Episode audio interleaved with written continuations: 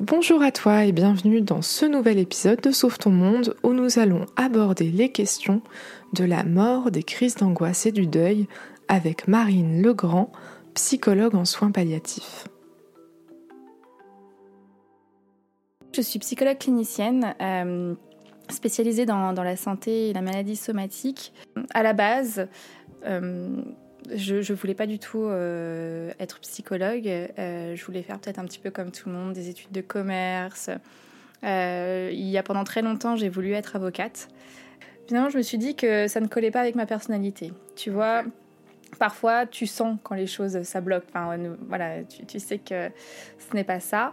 et en parallèle, en fait, dans ma vie, au niveau personnel, je, faisais beaucoup de crises d'angoisse notamment liées à la mort. J'ai ces angoisses depuis très petite. Euh, dans mes souvenirs, euh, voilà, c'est. Enfin, pour moi, euh, déjà à mes trois ans, je ne faisais pas des crises d'angoisse, mais je, me sentais très, très angoissée. Et ça s'est manifesté sous forme de crise d'angoisse quand j'étais au collège.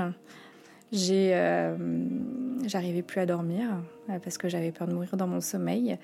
je, J'étais presque en état de, de mort psychique. Il n'y a plus rien qui m'animait. J'étais uniquement euh, voilà, euh, centrée sur, euh, sur bah, je vais faire un AVC, ça y est, je, je vais mourir. Il n'y a plus rien qui est là pour me protéger. C'était vraiment terrible. Et puis, au fur et à mesure, voilà, cette période est passée. Les années ont passé. Et j'ai recommencé à avoir ces crises d'angoisse quand j'étais en première au lycée. J'étais hyper vigilante quant à mes symptômes, c'est que dès que j'avais mal à la tête, ça y est, je faisais un AVC. Et donc, euh, bon, j'en avais clairement ras le cul hein, euh, de, ça. Hein. Donc, euh, ça affecte énormément ta qualité de vie.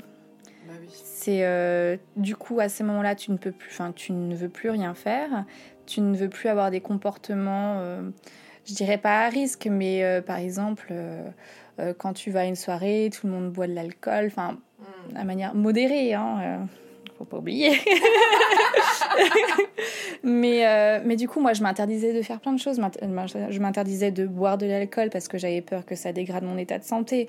Enfin, j'étais devenue, enfin, pas paranoïaque, mais en tout cas hyper vigilante et, et je ne voulais pas. Euh, je ne voulais pas laisser la possibilité euh, bah, voilà, de, de, déclarer ce fameux AVC. Quoi j'ai pris une décision. Je me rappelle, je me vois très bien euh, dans la voiture avec ma mère en disant Maman, là, j'en peux plus, ça me gâche la vie.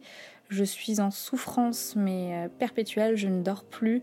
Et, au point même que, euh, au moment d'aller me coucher, je ne voulais plus m'allonger parce que j'avais peur que la position allongée bah, déclenche un AVC. C'était terrible. donc, du coup, je, me revois dire ça à ma mère Je dis Voilà, c'est il faut faire quelque chose, je, vais voir un psy, quoi. Et en fait, hein, c'est vrai que j'en avais parlé un petit peu à mes amis, et puis, euh, bon, mes amis, voilà, il y avait toujours cette croyance perpétuelle qui est, mais pourquoi tu vas voir le psy? Enfin, tu, enfin, t'es pas folle? Enfin, il y avait toujours ces représentations euh, du psy pour les fous, machin. Mais et, et, moi, très sincèrement, euh, je, leur disais, je dis, mais au contraire, enfin, à partir du moment où tu prends la décision d'aller voir un psy, c'est que tu, c'est que tu as une force quelque part parce que tu es prête à aller remuer tout ce qu'il y a au fond de toi. Alors c'est sûr, c'est pas un instant euh, très agréable, mais c'est pour euh, tendre à un mieux-être plus tard, quoi. J'étais même contente. Je me suis dit très bien, le suivi va être compliqué, ça va être parce que je ne savais pas d'où prenait euh, d'où prenait racine ces angoisses. Mais je me suis dit, voilà, à un moment donné, il faut savoir prendre le taureau par les cornes et puis euh, savoir, euh, bah, savoir souffrir pendant un instant, mais pour justement que ce soit beaucoup plus, euh, beaucoup plus apaisé par la suite. et un jour, j'ai fait une très très grosse crise d'angoisse, en fait, où elle a pu mettre le, en tout cas le, doigt sur une des, des, raisons. Et à ce moment-là, je lui dis, et je sentais qu'il y avait quelque chose qui avait été voilà, soulever, que hum, rien ne serait comme avant après. Et, euh, et c'est à ce moment-là que je lui dis euh, merci infiniment pour tout ce que vous faites pour moi. Et ça me donne envie de faire la même chose pour les autres. Et c'est là que j'ai eu euh, la révélation où je me suis dit, mais moi aussi plus tard, je veux être celle qui, qui accompagnera les gens qui peuvent ressentir des difficultés, peu importe le domaine hein, de leur vie, mais en tout cas, que je voulais être celle qui, euh, bah voilà, qui, qui permet, qui aide euh, les autres dans leur, euh, dans leur souffrance. Donc du coup, tu as fait énormément de crises d'angoisse durant bah, toute ton enfance, toute ton adolescence par rapport à cette peur toujours présente de la mort. Si tu avais en face de toi une personne qui, elle aussi, fait des crises d'angoisse, qui, elle aussi, a la peur, cette peur-là de mourir, elle sait pas d'où ça vient, etc., qu'est-ce que tu lui dirais Qu'est-ce que tu lui conseillerais pour améliorer un peu euh, bah, son, train, de vie, ses crises d'angoisse, ses émotions? Euh, alors moi, de manière très personnelle, et c'est ce que je, remarque aussi chez mes patients, c'est que quand tu es en crise d'angoisse, tu, tout est en fait, tes réactions sont irrationnelles. Ce qui vient déclencher la, crise d'angoisse, c'est irrationnel. Euh, et, donc, il n'y a pas grand-chose qui pourrait t'apaiser à part des exercices de respiration pour te calmer. Moi, ce que je faisais, c'est que euh, j'allais marcher. Je sortais, je marchais, je prenais l'air, et puis euh, je prenais des grandes respirations. Je faisais la respiration abdominale. En fait, c'est une respiration que l'on retrouve dans tous les exercices de relaxation, le yoga, sophro aussi, ça peut arriver. En fait, c'est il faut que la respiration parte du ventre. Finalement, quand on inspire, il faut sentir son ventre gonfler. Ensuite, tu, retiens ta respiration pendant 3 secondes et puis tu expires. Et en expirant, en fait, c'est comme si en fait, il faudrait que ton ventre soit, soit se, creuse, en fait, ça baisse. Et donc, tu fais ça plusieurs fois. Euh, pour moi, c'est le seul conseil sur euh, l'instant aigu, en fait, sur la crise euh, en elle-même. Quand je faisais des crises d'angoisse, mes parents délégitimaient à la fin tout ça. Enfin, que ce soit, bah, mon entourage, entre guillemets. Hein. Et euh, il disait sans cesse ben voilà, c'est bon, il n'y a aucune raison, Marine, arrête de faire tes crises d'angoisse maintenant, tu te calmes. Et ça, il n'y a rien de pire. Mais parce qu'ils en avaient marre aussi, parce qu'ils se sentaient, j'imagine, extrêmement impuissants. Voilà, il me disait mais respire, respire, et puis ça va passer. Il n'y a aucun élément qui fait que voilà, tu, dois avoir cette crise d'angoisse. Enfin voilà, enfin mais parce que l'entourage ne sait pas quoi faire.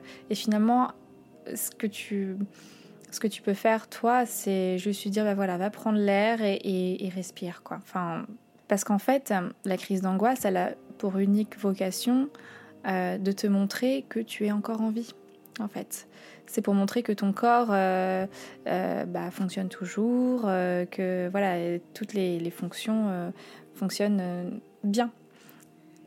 La crise d'angoisse, c'est pour te montrer que tu es en vie ouais. C'est vrai? Oui.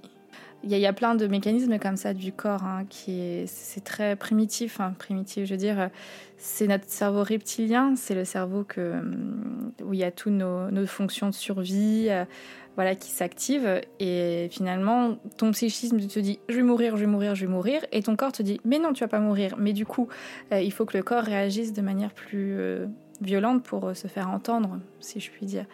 Et donc, du coup, la fonction de survie, ça va être de, bah, les battements de cœur euh, à balle, le sentiment de stress, production de cortisol, et puis, euh, puis ça, ça y va, quoi. Mais, mais voilà, oui, oui c'est euh, c'est l'une des fonctions de la crise d'angoisse.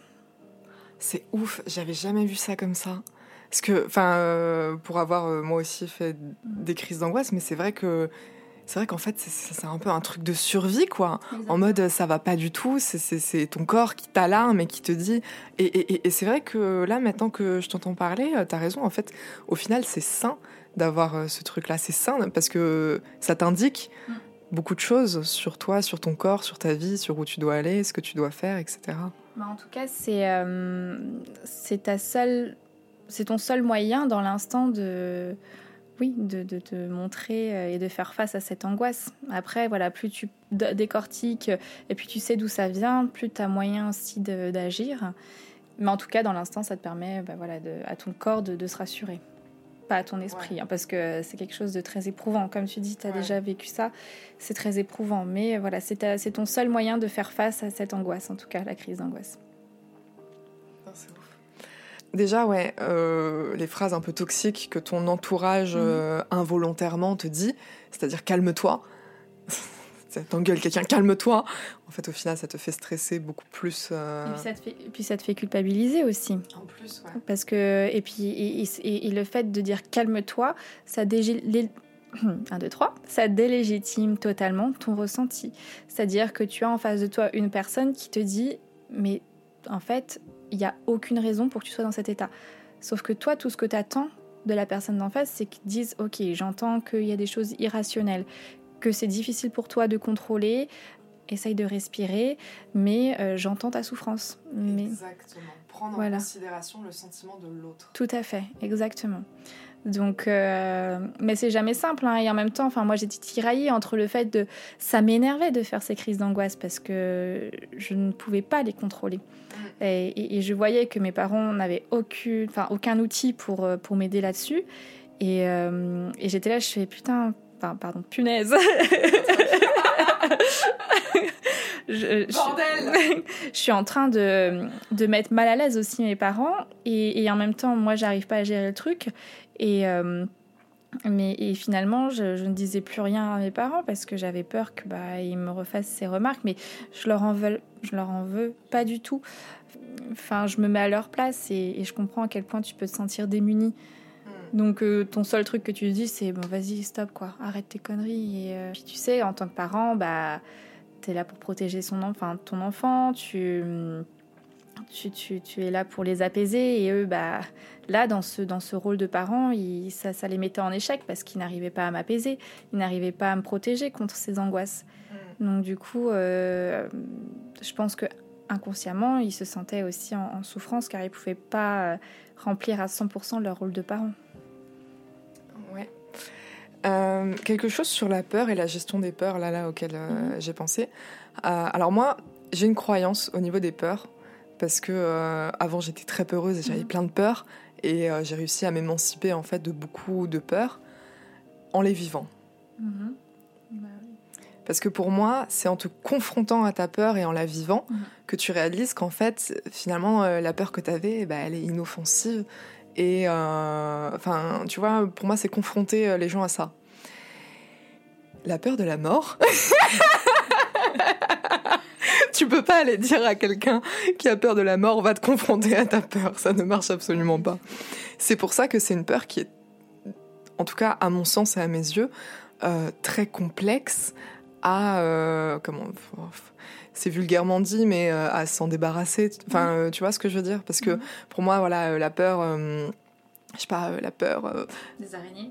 Voilà, la peur des araignées, la peur de je, la peur de l'abandon, la peur du rejet. Bah en fait, au final, quelqu'un qui a peur de l'abandon, le premier truc que je vais lui dire, c'est bah on va t'abandonner.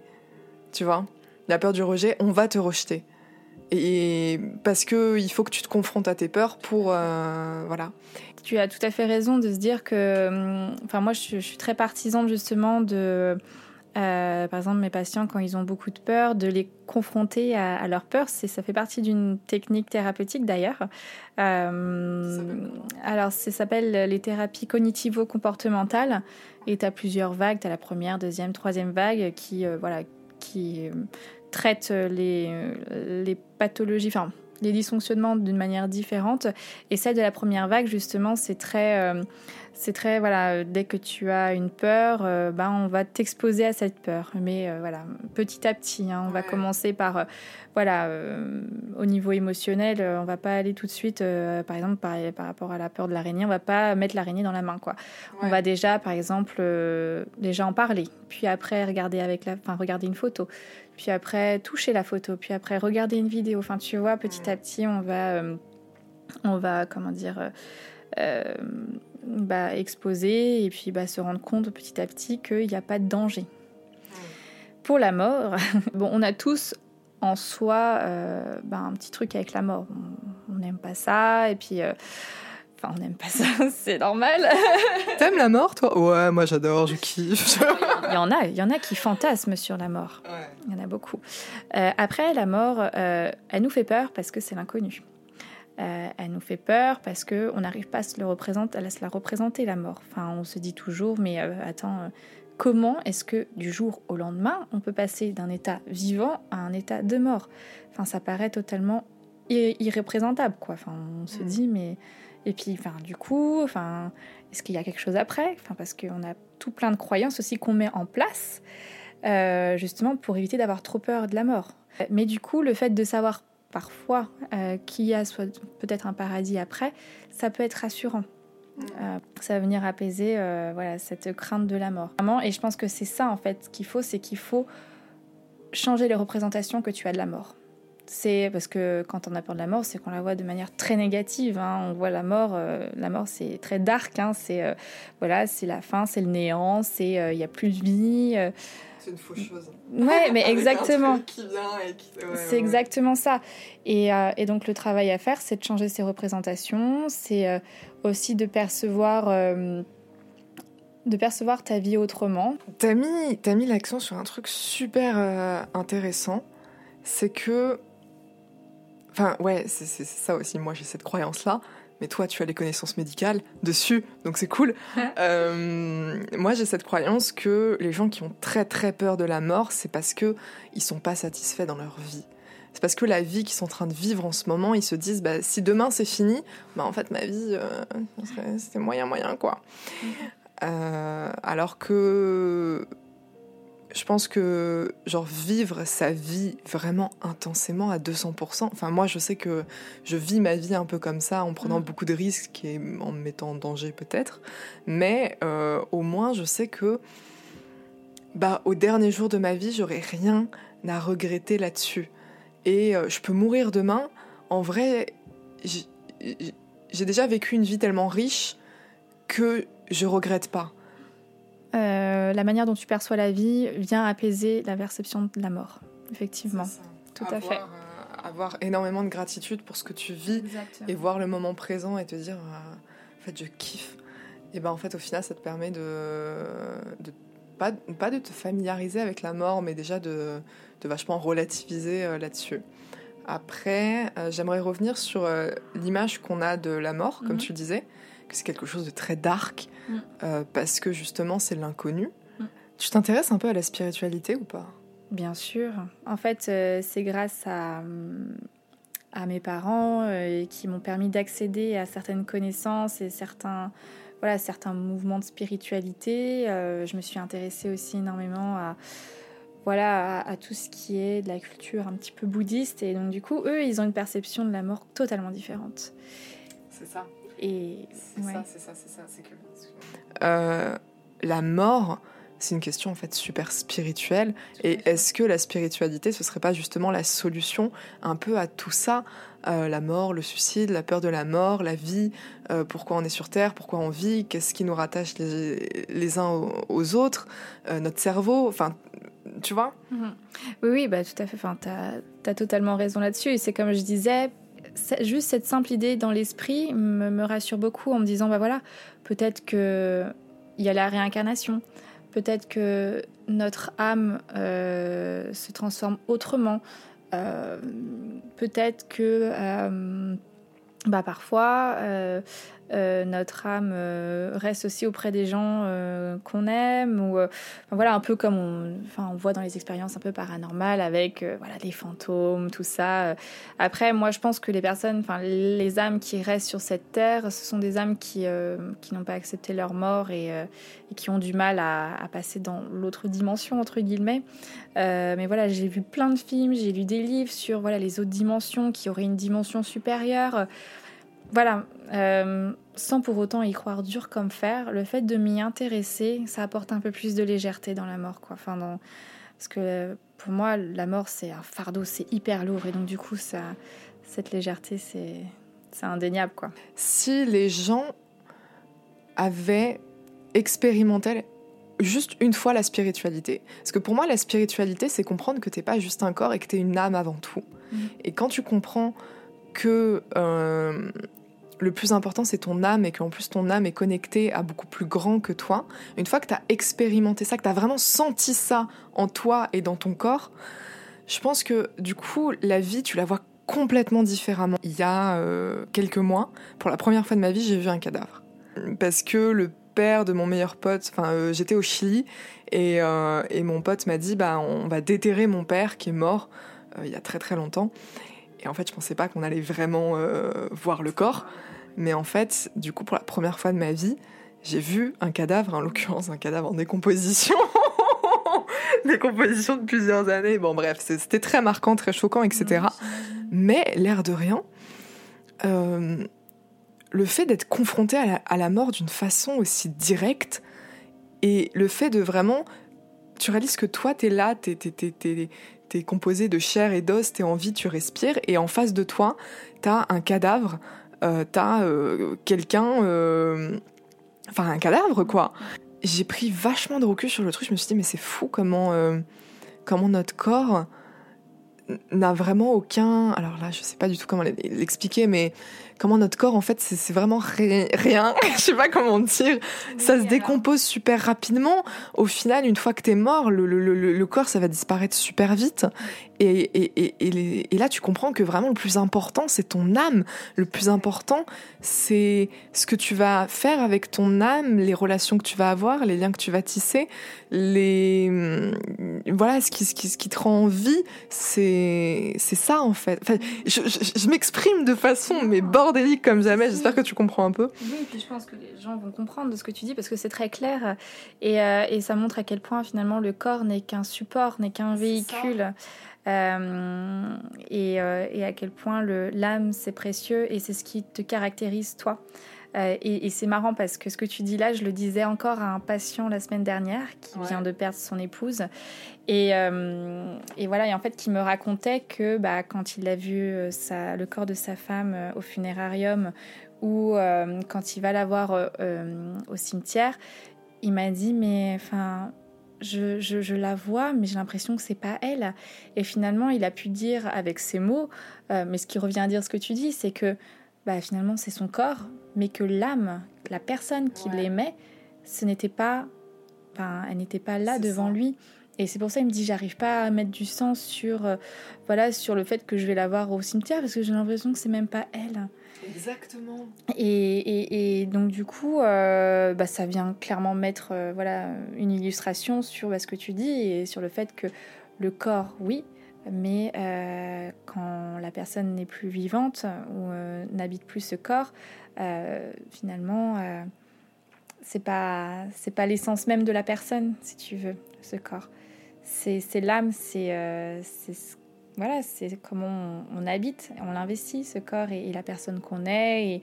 Euh, justement, par rapport à l'entourage, à quelqu'un qui vit un deuil. Mhm. Quelqu'un qui vit un deuil, que ce soit euh, son enfant, que ce soit euh, ses parents, que ce soit son compagnon, ses partenaires, que ce soit un ami, que ce soit voilà quelqu'un qui, qui est en deuil et qui a vécu la perte de quelqu'un. qu'est-ce comment, comment on accompagne ces personnes, comment... Je sais qu'il y a plusieurs étapes, mm.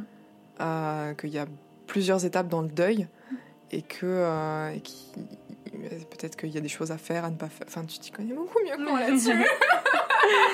oui, et pour dire aussi que c'est très subjectif, cette expérience de deuil. J'ai vécu le deuil de mes proches, mais aussi de mes patients. Euh, bah et oui, parce que je fais aussi des suivis de deuil pour la famille qui reste. Après, euh, après la fin de prise en charge de, de l'hospitalisation à domicile, généralement le deuil euh, se fait de manière très naturelle. Hein. C'est, on a souvent tendance à, être hyper alarmé parce que la personne pleure énormément, s'enferme dans le noir. Mais ça, c'est clairement une étape du deuil. Enfin, alors, c'est quoi justement les, les étapes d'un deuil? Il n'y a pas alors parce que il y a beaucoup d'auteurs qui ont théorisé des étapes du deuil, euh, sauf que en fait souvent ils disent voilà ils passent par la, phase tristesse, puis colère, puis sentiment d'injustice, puis après euh, euh, je je pourrais pas te dire, mais voilà dans la théorisation c'est ils ont hyper enfin classifié étape par étape, sauf que une personne à une autre peut euh, passer au début par la colère, puis après par le manque, puis après ça va un peu mieux, puis après ça redescend. Enfin, voilà, c'est euh, c'est pas prédéfini le deuil. Et puis surtout, la période de deuil peut commencer six mois après le, décès.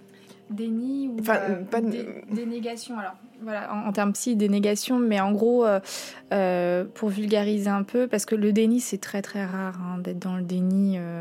Euh, enfin, en tout cas, moi, j'ai, enfin, jamais, enfin, si, j'ai déjà rencontré des gens dans le déni, mais il faut le faire hein, pour en, voir. Mais la dénégation, c'est, euh, c'est finalement, tu le sais, mais tu veux pas le voir. Voilà, c'est ça. C'est, ta conscience le sait, mais tu vas quand même te mettre beaucoup de hier pour ne pas le voir. Mais et moi, je fais un énorme travail sur le deuil, sur justement euh, bah, l'expression des émotions, parce que dans notre société Enfin, beaucoup me disent non mais je vais pas pleurer, mais je dis mais mais si, il faut pleurer, c'est une sorte de vidange, hein, il faut lâcher les vannes, parce que si on lâche pas les vannes, euh, bah alors déjà d'une, ça peut s'exprimer euh, corporellement après, parce que l'émotion, coûte que coûte, il va falloir qu'elle s'exprime. Et puis, euh, et puis ça peut aussi, je, ne vais pas dire compliquer le deuil, mais en tout cas, ça peut, ça peut mettre un peu des bâtons dans le roues pour que le deuil se fasse plus facilement, de manière plus fluide. Et puis je dis aussi à mes patients que, bah, que le deuil bah, il se fait pas en un mois, il se fait, enfin, c'est aussi propre à chacun, c'est qu'il peut durer euh, deux mois, comme il peut durer six mois, comme il peut durer un, deux ans, enfin voilà. Et, euh, et souvent, ils ont la pression sociale pour justement euh, faire en sorte que le deuil se fasse très rapidement, parce que très rapidement, il faut reprendre le travail, ou très rapidement, il faut garder la face vis-à-vis -vis de ses amis, parce que J'entends beaucoup de gens qui me disent oui, mais apparemment il faut que je fasse face, il faut que je me remonte et que ça y est, ça fait un mois que la personne est partie et que euh, faut que j'arrête de pleurer. Mais du coup, ça les culpabilise. Du coup, ils ravalent vachement leurs émotions, ils se mettent des euh, beaucoup de barrières et ils se voilent beaucoup la face. Mais euh, moi, je, leur dis vraiment qu'il faut, qu'il faut le vivre ce deuil. Parce que s'ils le vivent pas, ils auront énormément de mal à, voilà, à faire. Enfin, je dis, enfin, ils oublieront jamais leurs proches, euh, mais d'intégrer au fur et à mesure cette perte et, de faire en sorte que l'intensité émotionnelle soit plus, de plus en plus tolérable finalement. Il y avait une phrase que j'avais adorée qui était faire le deuil, ce n'est pas oublier la personne, c'est garder le meilleur une illustration d'un patient, et c'est le même que tout à l'heure que j'ai abordé, euh, c'est qu'il me disait que bah, il gardait, euh, voilà, parce qu'il a vécu le dernier souffle de son épouse, et euh, il me disait qu'il gardait, voilà, qu'il gardait cette, image et que c'était terrible pour lui. Et il me dit, il faut absolument que je l'enlève. Je dis, mais est-ce que vous êtes prêt à enlever cette image? Enfin, Parce qu'il y en a qui, qui s'attachent pour l'instant, parce que ça permet au cerveau d'intégrer la nouvelle, de se dire, bah voilà, elle est vraiment décédée. Et euh, il me dit. du dernier souffle. Oui. Mm. Et il me dit non, effectivement, vous avez raison, je suis pas prêt. Et je dis euh, un jour ou l'autre, bah, vous allez euh, au fur et à mesure laisser sur votre chemin, un peu comme le petit pousset, vous allez laisser tomber toutes les toutes les images négatives pour en garder que le meilleur. Donc oui, oui, ta, ta, phrase est totalement juste. C'est c'est de d'y penser toujours avec une forme de nostalgie, effectivement, parce que c'est une personne qui faisait, qui faisait partie de ta vie, avec qui tu partageais. Enfin, tout dépend de la personne, hein, mais euh, euh, généralement, quand tu es affecté, c'est une personne avec qui tu, as, tu partageais voilà, as une partie de ta vie, euh, des expériences, des souvenirs, enfin voilà. Et donc, du coup, c'est pas oublié, mais c'est juste que, voilà, quand tu y repenses, t'as plus cette souffrance qui, voilà, qui peut être hyper douloureuse, qui peut, voilà, te quand il pense générer euh, euh, une douleur au niveau du ventre ou au niveau du cœur. Il y a souvent aussi c'est au niveau de la gorge. Et, euh, ça, ça témoigne vraiment de, enfin voilà, comme si on t'arrachait cette personne. Et donc du coup, il faut aussi cicatriser tout ça. Mais ça se fait de manière très psychique. Hein. C'est, là aussi où c'est compliqué, c'est que tu n'arrives pas à, à, te, à te le représenter, à, à, mettre du concret en fait dans, dans cette expérience. Sur de se dire pourquoi. Pourquoi est-ce qu'il est décédé? Pourquoi est-ce que c'est lui qui est parti en premier? Pourquoi est-ce qu'il a chopé telle maladie? Et tout ça, il n'y a pas de réponse.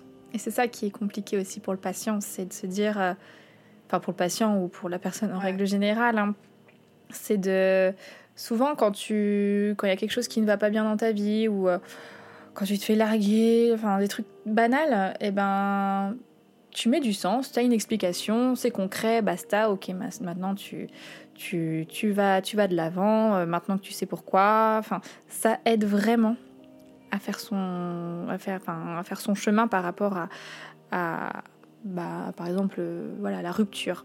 Parce que le, décès, c'est aussi une rupture. Mais là, il n'y a pas de sens. Et, c'est là où c'est dur parce que justement, dans les périodes de deuil, euh, les patients Là, je parle de mes patients parce que je travaille avec ça, mais je parle en règle générale. Hein. toutes les personnes qui vivent un deuil ont besoin d'élaborer autour de quelque chose, et ça va être sur le pourquoi du comment. Parce que ça ramène sur quelque chose de concret, et donc du coup, ça vient cadrer l'émotion. Et, euh, et, donc, euh, voilà, ils ont besoin de ça, de mettre du sens, de dire ok, il est décédé pour ça, parce que euh, voilà, enfin souvent ça reste sur bah, il est décédé parce qu'il a eu un cancer ou parce qu'il avait de maladies auto-immunes ou des choses comme ça. Mais euh, quand on n'arrive pas à mettre du sens, en tout cas voilà, c'est une partie du travail de mettre du sens, mais en tout cas le sens qui convient au patient. Euh, après, pendant la travail, le travail du, deuil, moi, je, comme je disais auparavant, je, mets beaucoup de cœur à travailler sur les émotions, à les aider à gérer, donc à, essayer de savoir quelles stratégies ils ont pour euh, faire face à ces émotions.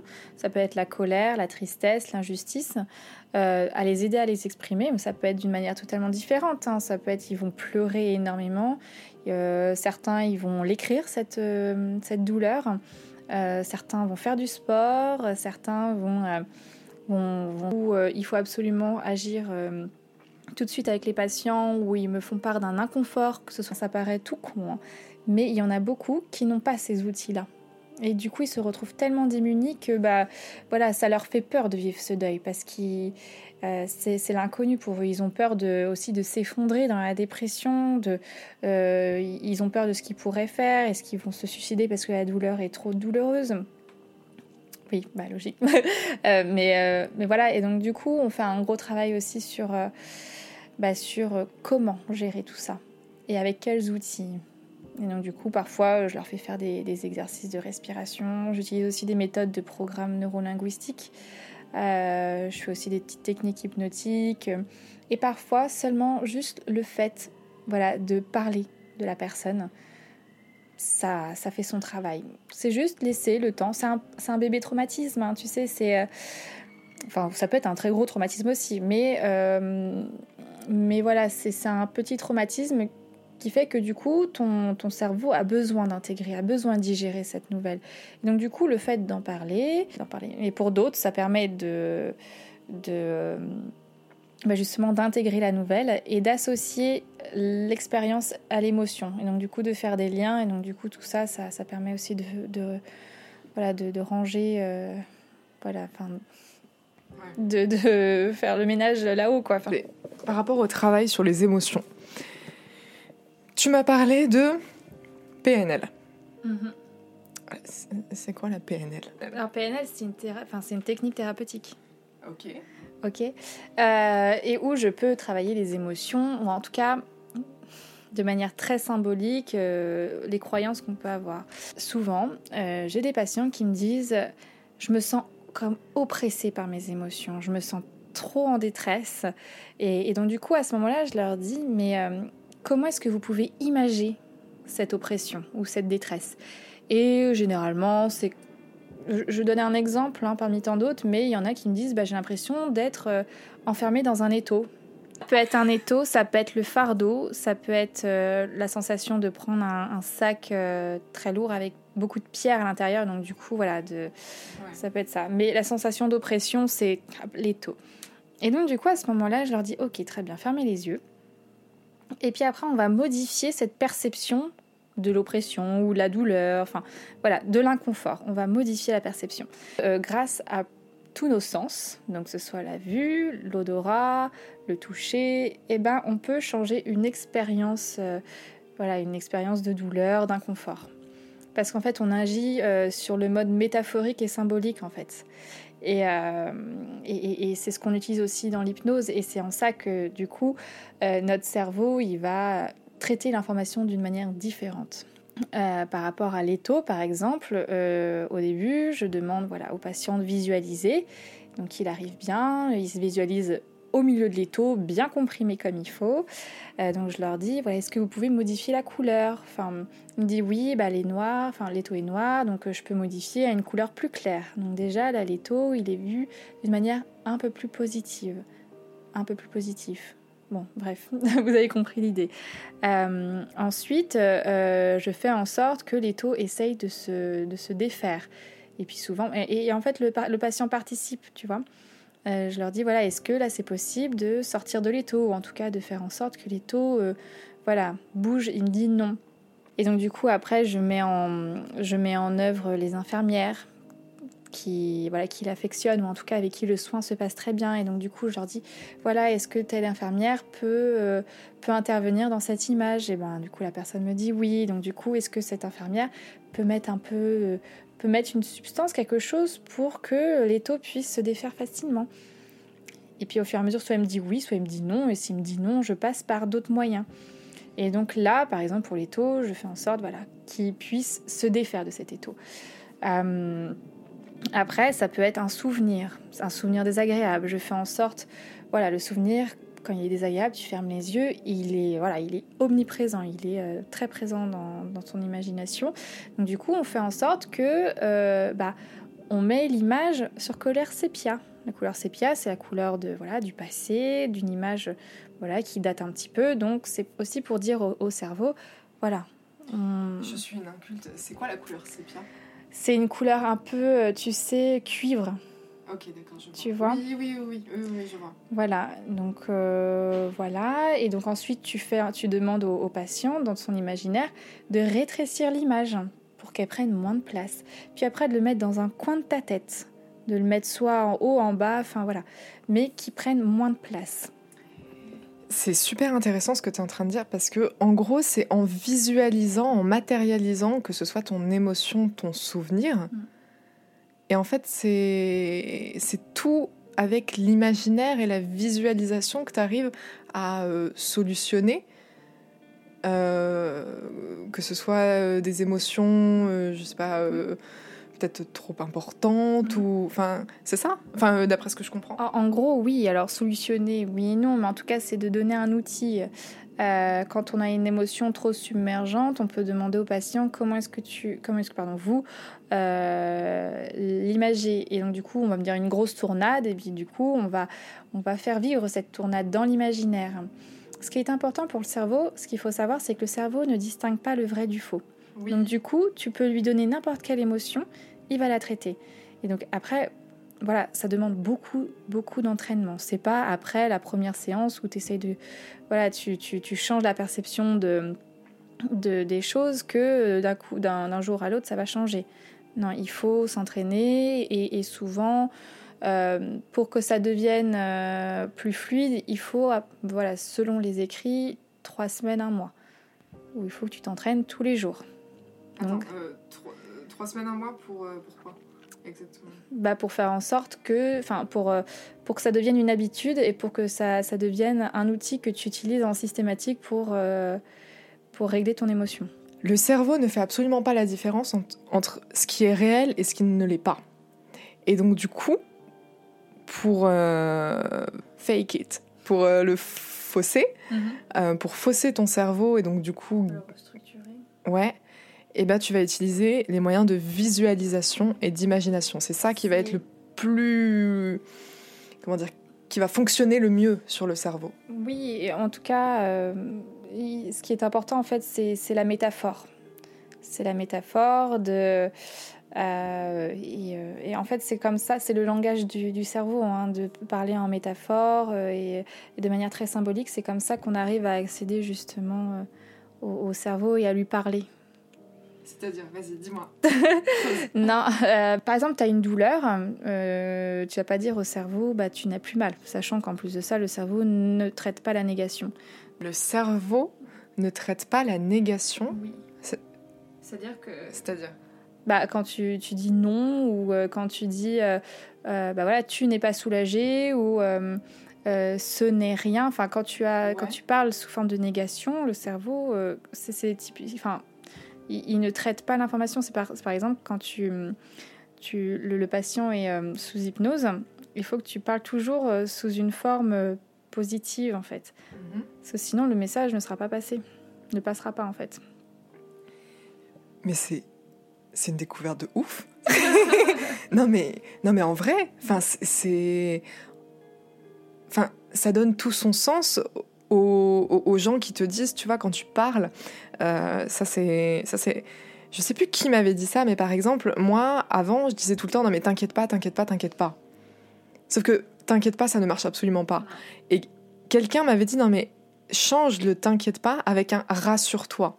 Exactement. Et ça marche beaucoup, beaucoup, beaucoup mieux. Et là, en fait, tu viens de donner l'explication à ça. En fait, la façon dont tu parles, mm. En fait, le cerveau ne traite pas la négation. tout à fait. Mais c'est, mais c'est une découverte qui va changer ma vie, ça. ça fait partie des techniques de communication qu'on utilise dans l'hypnose. C'est-à-dire que quand on veut faire passer un message euh, et quand on veut changer euh, la manière dont l'autre peut penser, ou changer ses, perceptions, il faut toujours euh, voilà, utiliser des, des, tournures de phrases très positives et puis surtout être dans tes phrases, euh, bah, susciter des images. En fonction du centre d'intérêt des personnes, en fait, il faut que ça leur est familier. Et puis être dans le mouvement, c'est-à-dire que euh, on peut très facilement dire des mots comme voilà, vous cheminez, vous avancez, vous montez, vous descendez. Enfin, ça permet de mettre euh, la personne en mouvement dans son imaginaire. Hmm. Donc ça, c'est extrêmement important. Mais euh, oui, comme tu dis, de dire ne t'inquiète pas ou c'est pas grave, l'information ne va pas passer. Mais par contre, de dire tout va bien, rassurez-vous. Enfin, voilà, tout ça, ce sont des un lexique qui va justement euh, parler à la personne en face de toi. Ouais. Et donc du coup, intégrer des images. Ouais. Et des mouvements. Exactement.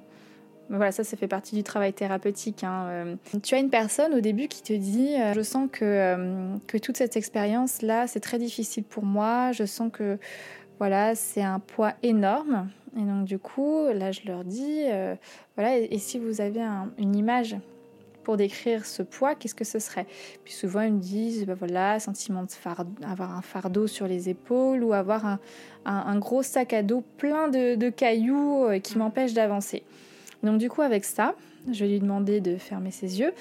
Et puis, voilà, généralement, c'est des personnes que je connais depuis euh, plusieurs entretiens et donc je connais leur centre d'intérêt. Donc c'est des, enfin, c'est des éléments de, leur vie ou euh, des expériences qu'ils ont pu vivre que je vais intégrer petit à petit dans, le travail hypnotique, par exemple.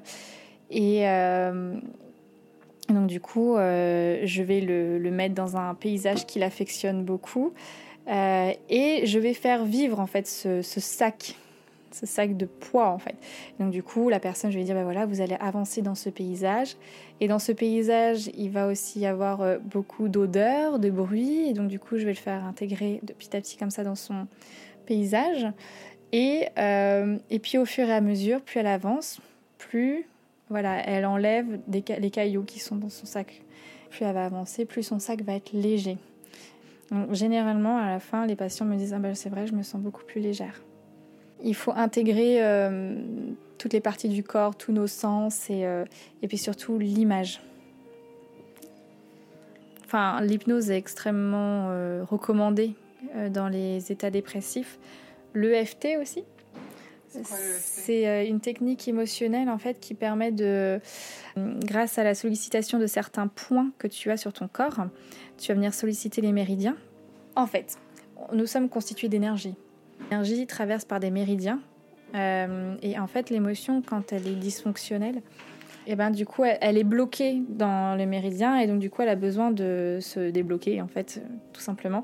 Et donc du coup ça se fait par la stimulation de certains points sur ton corps. C'est des techniques euh, qui s'apparentent à l'acupuncture ou les choses euh, comme ça.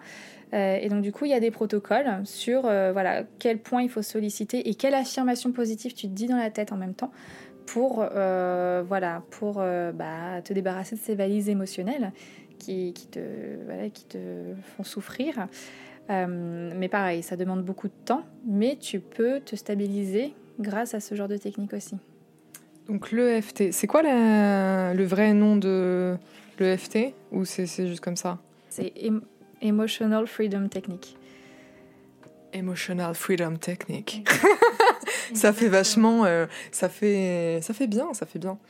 C'est la psychosomatique en fait. La psychosomatique. Voilà, c'est, euh, oui de toute manière tout est émotion, hein, mais ça part du principe que une expérience que tu n'as pas euh, réglée, entre guillemets, euh, elle va se manifester quand même. Ou même euh, une situation actuelle dans laquelle tu n'es pas confortable, mais que tu t'obstines à rester dans cette situation parce que tu dois avoir peut-être la pression sociale, la pression de tes parents, enfin plein de croyances qui t'obligent à rester dans cette situation. Et donc, du coup, finalement, comme tu es un petit peu aveugle euh, vis-à-vis de, ces éléments-là, bah, ton corps va te parler.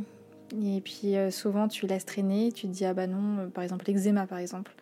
L'eczéma ou les, les douleurs dorsales, enfin voilà, tout ça, ce sont des choses assez, assez typiques. donc du coup, ton corps va te parler. Et le but, c'est d'apprendre à repérer les signes. Est-ce que la douleur que j'ai ou le dysfonctionnement que j'ai, est-ce que ça a une cause euh, psychique ou physique? Et c'est là que c'est compliqué. Euh, c'est comme par exemple, souvent, euh, il y en a, enfin moi je sais que j'ai fait beaucoup d'angines quand j'étais jeune.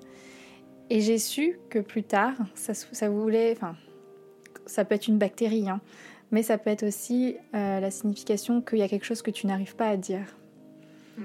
Et en fait, quand j'ai essayé de réfléchir sur durant ces périodes que ce que je n'ai pas réussi à dire, et eh ben, j'ai réussi à mettre du sens justement, à me dire ok, il y avait ça dans cette période qui fait que ça m'a énormément. Enfin, je me suis tue. Enfin, il y a plein de choses que je n'ai pas dites.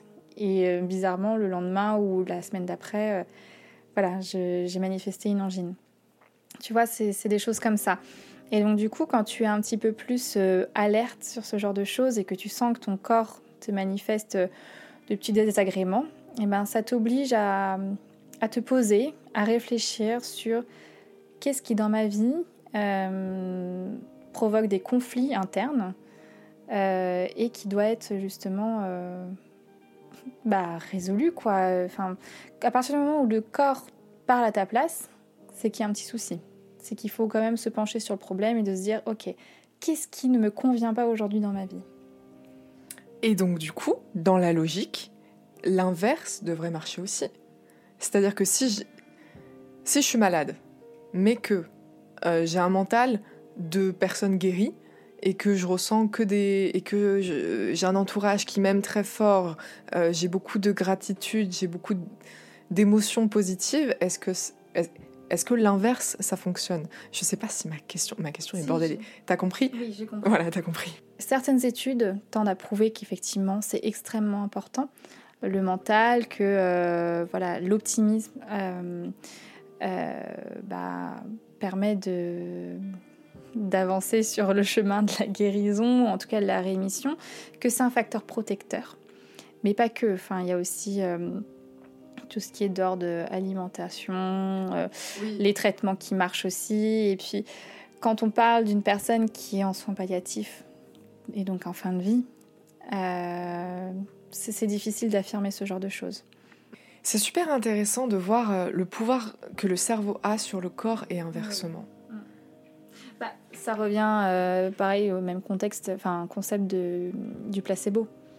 C'est pareil, le placebo, il y a, y a, plein de gens qui font... Meurent dans la vie, et ben c'est surtout aussi là pour nous rappeler la valeur Exactement. de d'être de, en vie, de vivre sa vie, et, euh, et, et c'est pareil, tu sais, toute cette angoisse sur euh, il faut que je réussisse. Ça, c'est une pastille euh, qui est neutre. Il n'y a, voilà, y a rien. Donc, du coup, c'est juste pour mesurer bah, la puissance de, de l'esprit. Et souvent, donc, du coup, aux deux groupes, on leur dit bah voilà, on vous donne ce traitement qui est à viser, je sais pas moi, antalgique ou qui est là pour traiter tel telle pathologie, mais bénigne. Hein. Il me semble que dans le groupe euh, des personnes qui ont des, un traitement placebo, euh, guérissent, entre guillemets, mieux que les personnes qui sont dans le groupe euh, oui, qui ont le traitement avec la molécule chimique. Est-ce que est-ce que est-ce qu'il y a quelque chose que tu aimerais rajouter? Est-ce qu'il y a un sujet dont tu aimerais parler que que peut-être on n'a pas abordé? Pas forcément un sujet, mais j'ai un, petit un petit message euh, à faire passer parce que je trouve que c'est extrêmement important. J'ai vécu beaucoup de décès. Et eh ben tu te tu vois la vie autrement, tu profites de ta vie autrement. Euh, tu te poses beaucoup moins de questions, tu vas beaucoup plus de l'avant.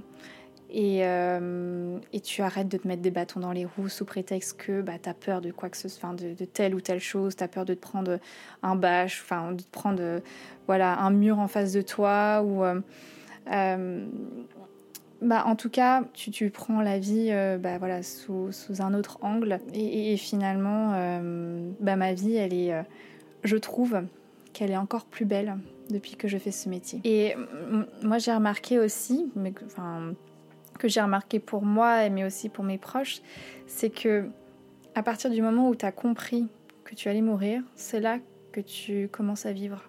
Euh, mais en fait, heureusement qu'il y a une fin.